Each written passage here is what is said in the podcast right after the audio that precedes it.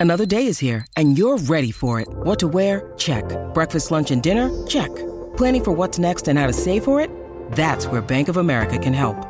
For your financial to-dos, Bank of America has experts ready to help get you closer to your goals. Get started at one of our local financial centers or 24-7 in our mobile banking app. Find a location near you at bankofamerica.com slash talk to us. What would you like the power to do? Mobile banking requires downloading the app and is only available for select devices. Message and data rates may apply. Bank of America and a member FDIC. When you need mealtime inspiration, it's worth shopping Kroger, where you'll find over 30,000 mouthwatering choices that excite your inner foodie. And no matter what tasty choice you make, you'll enjoy our everyday low prices, plus extra ways to save, like digital coupons worth over $600 each week. You can also save up to $1 off per gallon at the pump with fuel points. More savings and more inspiring flavors make shopping Kroger worth it every time. Kroger, fresh for everyone. Fuel restrictions apply. Hey everyone, I am A.T. Gordal here on the Fish Stripes Podcast Network, bringing to you another episode of Big Fish, Small Pod. Today is August 6th, Friday morning, ahead of a late Colorado start time, 8:40. So I'm here now talking to you about the last 24 hours or so in Marlins baseball. Starting first with Braxton Garrett, who's really who I want to talk about. Now I'm really excited uh, by his performance last night. Has like, I, I'm like a little like just tripped up at the surreality of like Braxton Garrett and Lewis Brinson kind of like helped win the game with some help from like Paul Campbell. It's just not uh, like a optic. You just didn't expect to see that at like any point really, even as Paul Campbell had his PED suspension um, early this year. But even as the years have gone by, Lewis Brinson and Braxton Garrett have seemingly fallen out of the picture as like top end talent for this Marlins team, but they just helped secure the series win against the Mets yesterday. What Braxton Garrett looks like now is this finesse lefty. He looks like Rich Hill, uh, his opponent on the mound last night for the Mets. As both of these finesse lefties have a feel for five or more pitchers at the major league level and kept both teams honest at the plate. With Braxton Garrett, I do really want to highlight his just rare look. Uh, it was his 24th birthday. Um, by comparison, Rich Hill wasn't in the major leagues until he was 25.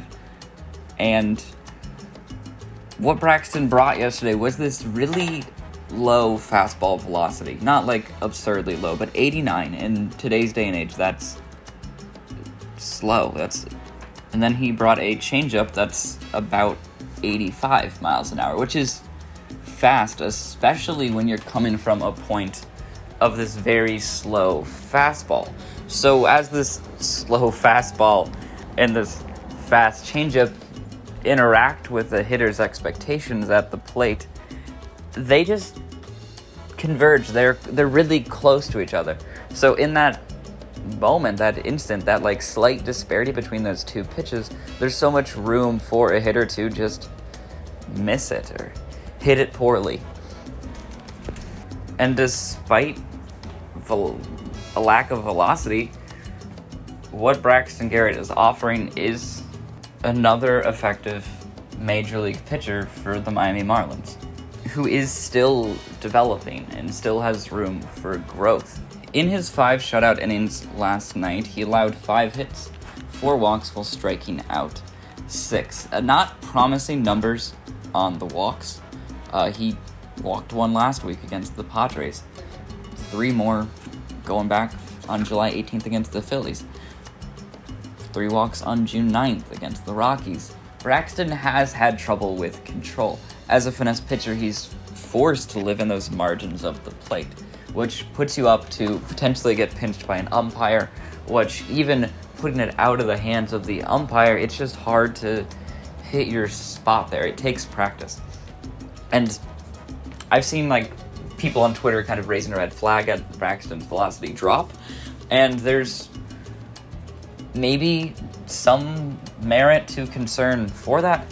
But ultimately, what we're getting now with this 24 year old pitcher who has like, it feels like 10 days of service at the major league level just with a successful start than being sent down for 10 days. It's promising that he has this room to develop his control and his effectiveness.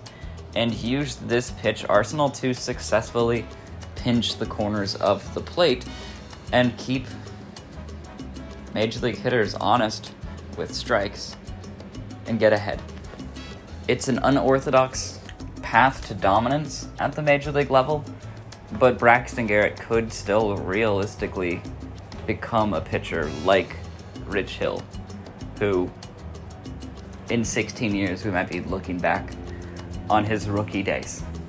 Well, also on the night, another Marlin that's seemingly been lost in the shuffle, Lewis Brinson, came through with a game winning double as Mets announcers were just like absolutely shading him, um, coming down on the fact that Lewis is the cleanup hitter, as though he can't produce runs, and as though he wasn't about to just hit the deciding double to beat the Mets three to one in the series because he was considered a top prospect at a time. He was an early draft pick. He was traded for Christian Yelich. He had all of this promise behind him of just transcendent ability, and he hasn't quite panned out to be even, I mean, generally an everyday player these last couple of years, but he has developed his approach to the point that he can still have productive at bat and stay in the picture at the major league level. Looking at the offense on the whole, the Marlins do have the lowest expected WOBA in Major League Baseball, which uh, that's I mean that's a statistic. It's just purely on paper and it's an expected statistic, so it's like if you look at how the team performed on paper, how might this offense perf- have performed in this metric that tries to put offense into a single number. And that's not quite the way to look at it, but it does indicate that the offense is what the offense is. It, there is obvious room for upgrade on paper, be that by development or in the offseason.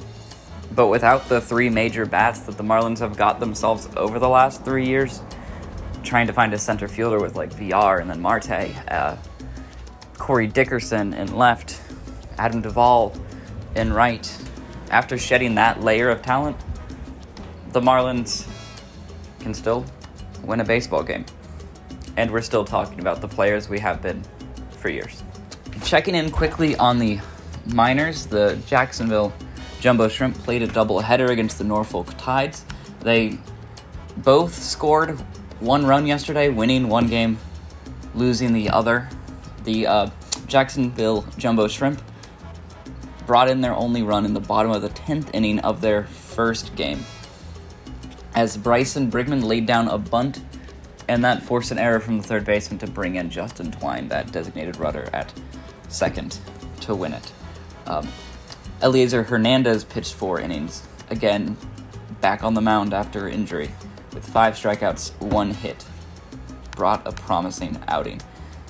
Jordan Holloway was also on the mound for Jacksonville. He pitched four and a third, allowed one earned run, three hits, five walks, five strikeouts. Zach McCambley went for the Pensacola Blue Wahoos and had a rough outing, just three and two thirds innings, five earned runs, four strikeouts, eight hits, and four of those runs were home runs. Uh, with also three wild pitches, he was kind of all over the place still a work in progress. Um, well, offensively, Peyton Burdick and Griffin Conine went back to back. Burdick with his 18th at Double A. I like to think that Peyton Burdick just kind of gave Griffin Conine a couple of pointers right before his at bat, collectively figuring out the pitcher. Beloit had an offensive explosion with eight runs. Troy Johnson had his 10th home run at the high A level. Well, Kameron Misner had two hits. Thomas Jones, three. Nick Reedy, three as well. Will Bryan Hoeing pitched a solid seven innings, a two run ball on the mound. And Jupiter played. Uh, they did lose 8 to 1 against the Tampa Tarpons. Tanner Allen, interestingly, in the leadoff spot, uh, recent draftee, trying to get as many at bats as he can. Otherwise, Luis Palacios pitched five innings, allowed two earned runs, including a home run to Jasson Dominguez of this Yankees Tampa Tarpons team. Feels like news for Bowman collectors. Um, anyways, that's pretty much it for the fifth. Today, the Marlins will take on the Rockies at Coors Field, Denver, Colorado. 8:40 first pitch. Sandy Alcantara against German Marquez. I've been AT Wordall. Thank you for listening.